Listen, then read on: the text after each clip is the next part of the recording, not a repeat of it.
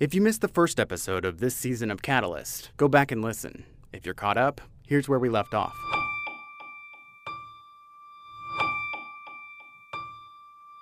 And tell me about the day that the shooting incident happened here. He shot 23 bullets into our home at about 4 in the morning. It was unexpected.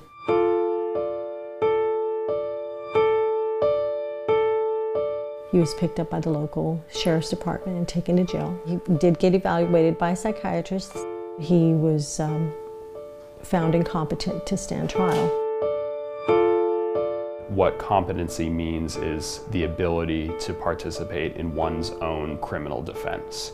Some people lack that ability due to a mental illness. If the system worked efficiently, you would go pretty quickly to a state hospital facility so you could get the treatment that you need to come back to jail and then quickly get into helping with your defense. Absolutely right. The biggest problem is that the state of Texas lacks the capacity to provide speedy competency restoration services to everyone who's in need. Hundreds of people right now are waiting in county jail for access to competency restoration services. So I contacted them. The person who answered the phone said, Well, it'll be eight months to a year. And I was shocked. And she said, We just don't have enough beds. I realized that, you know, he wasn't going to get the help that he needed, that that sense of relief was false.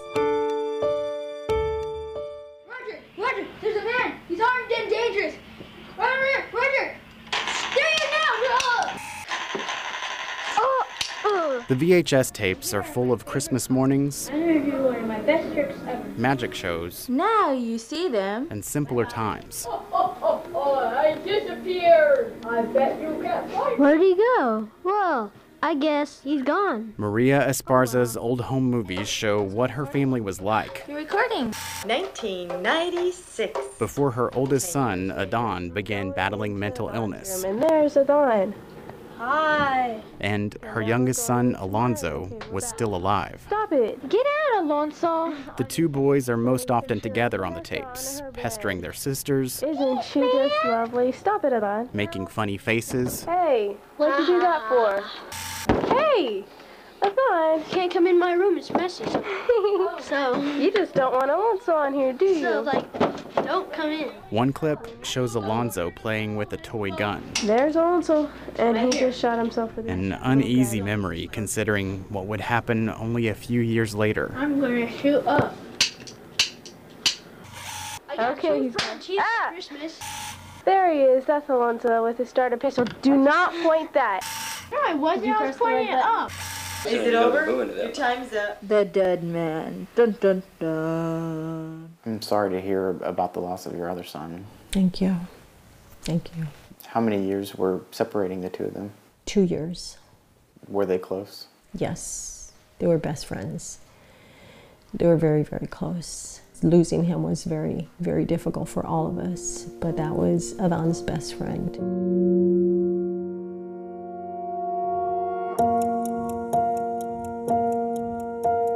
It happened in March 2009. Adon had recently ended his tour in Iraq. He'd been discharged from the Marines and returned home to Texas less than three months before that fateful night. Alonso had had some friends over. They were having a party. There was a young man that was uh, older than him that nobody liked in the neighborhood. And Alonso was the kind of kid that just kind of befriended everybody and said, Yeah, you can come in. The young man decided to ask him how to u- use a gun, and Alonso showed him, and then he picked up the gun and shot him. And Adon saw his brother. He heard the shot, and the screaming, and then he saw my other son dead. You know, he thought that he was pretending, but then he realized that, you know, that was real. The man who pulled the trigger fled the scene and kept police searching for three hours with dogs and a helicopter before finding and arresting him. He pleaded guilty to the murder and is now serving 45 years in prison. Losing his 20 year old brother was too much for someone already suffering from depression and PTSD. He was very upset. and just disappeared for about a month.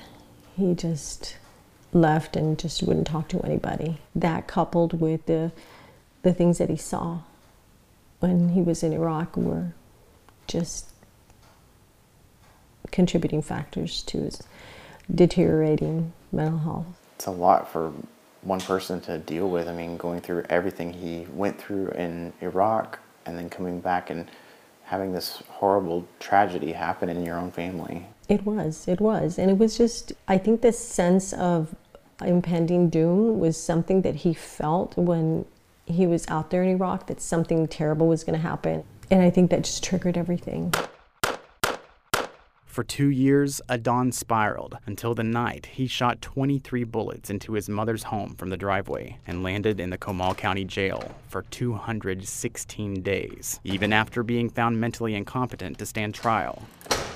He was supposed to go to a state hospital for treatment to restore competency, but Maria eventually learned from a legal rights group her son was one of hundreds of inmates on a wait list to get that kind of help. And she said, Your only hope is to get a writ of habeas corpus. And uh, I said, Who can I contact for that? And she said, Well, there have been a couple of attorneys here in Texas that have been doing those. And she named Keith Hampton. I am Keith Hampton. I'm a local criminal defense lawyer here in Austin. I guess as a subspecialty in trying to find ways to protect the mentally ill and advance their interests. What is the reason that you are interested in this topic of law? Because it's inescapable. There is a direct pipeline for people who are mentally ill to be taken directly into jails and prosecuted because in their state of mind, and we're talking severely mentally ill people who are in a completely different reality, usually schizophrenia, and that it's not difficult for them to tripwire a criminal statute. Keep in mind, these are people who are so severely mentally ill, they are found to be incompetent to stand trial. That is profound mental illness because to be competent, all you have to be able to do is to have a rational understanding that you're in court and that the lawyer is your lawyer and not a robot or some other delusion. I met with Keith Hampton one afternoon to go over the evidence in Adon's case. Well, you know the facts of him shooting up his mother's house, and so he came at four o'clock in the morning. He paid a cab driver to drive him from San Antonio to this little place out in the middle of nowhere near New Braunfels. So he brings his gun and he thinks he's firing warning shots. Bam, bam, bam, bam, bam, you know. So the police arrive very quickly. The video is very chilling. He's walking very slowly down the road. And I mean, it was, it was eerie. And the police, they got their lights on, the dash cam, and the cop tells him to stop, and he's not stopping. He's not even hesitating. He's just slowly walking. The uh, officer gets out, and the cop is drawn his gun and tells him, Turn around, turn around now, throw it down, throw it down. And what Adon is doing is he turns around and the gun is right there. He takes the gun out because he was trained to do this, is you pull the clip out. So he pulls the clip out and throws it into the grass. But while he's doing that, of course, the cop has got his gun out and the guy's not obeying me. What's he doing with the gun? And Adon came very close to being shot. That was a very scary moment. Adon is indicted with seven different counts over what he did. One count included tampering with evidence because he pulled the clip out of the gun, and when he threw it into the grass, they couldn't find the clip. It's a felony offense, so they indicted him for tampering. Keith says these days he rarely takes cases away from the Austin area, but the circumstances surrounding this case and this family caught his attention. They called me, and he's still in jail after having been found incompetent. So then they hired me to represent him. You know, I was in the room with him. Uh, there's no glass. Looking back, maybe there should have been. I tripped something in him, and I saw the face of a very angry guy. I'm telling him what we're going to be doing, and I try to explore what is it that you think is happening right now, and he gives me a, a story that demonstrates he's not competent. I mean, the facial features, he's looking away, not looking at anybody, and it's he's babbling and it's not making a lot of sense. He says Adon's mother had the right idea about that writ of habeas corpus, the reason for seeking Keith out specifically. You used your writ in this case? I did, yeah. The writ informs the court that the defendant that he found to be incompetent and ordered into the state hospital is still in jail, being held illegally. And it enables the court, the writ, the minute I file it, the court immediately has authority to get the person transported into the hospital under threat of contempt. That turned out to work extremely well, so well that writ has been responsible for literally hundreds of people across the state of Texas being transported uh, into the hospital. And until the whole system's better, that's kind of a good patch almost. Exactly. That this is basically a patch. Um, we need to fix the thing in its entirety. We need to take the global approach to this. The analogy is uh, we got a guy in jail bleeding to death, um, and a doctor saying, well, we're all filled up at the ER. He'll just have to keep bleeding. That doesn't compute. If you're dedicated to restoring these people's health, you don't say, we'll get to you in a year. Just stay in the waiting room. And your waiting room is a jail cell. We know that there is a waiting list for state hospitals and the beds there. Should there be more done in jail to help get people competent? I think it, it's a jail by jail situation. So you take my small rural communities, there's not resources internally. There are efforts to develop mental competency restoration programs inside jails so people like Adon don't have to wait so long for help in a state hospital. In recent years, the Texas legislature has allocated grants for such programs in a handful of jails across the state. Comal County, where Adon was held, and its mental health authority have not applied for the funding, but one recipient was the jail in Lubbock County in Senator Charles Perry's district. Why is this issue so important to you? I'm Christian by faith, and there's a redemptive quality in my faith that says, you know, we're all sinners saved by grace, and there ought to be a redemptive quality in that. So I'm not discounting the fact the need for a criminal justice system that has consequences. At the same time, I do recognize people make mistakes, and if nobody really got hurt or it was a one-off, that maybe we need an opportunity to allow that person to have a second chance. The Lubbock jail is the only one using the grants right now for telepsychiatry for competency restoration, which Perry says has proven effective not only for treatment, but also for facing staff and funding challenges.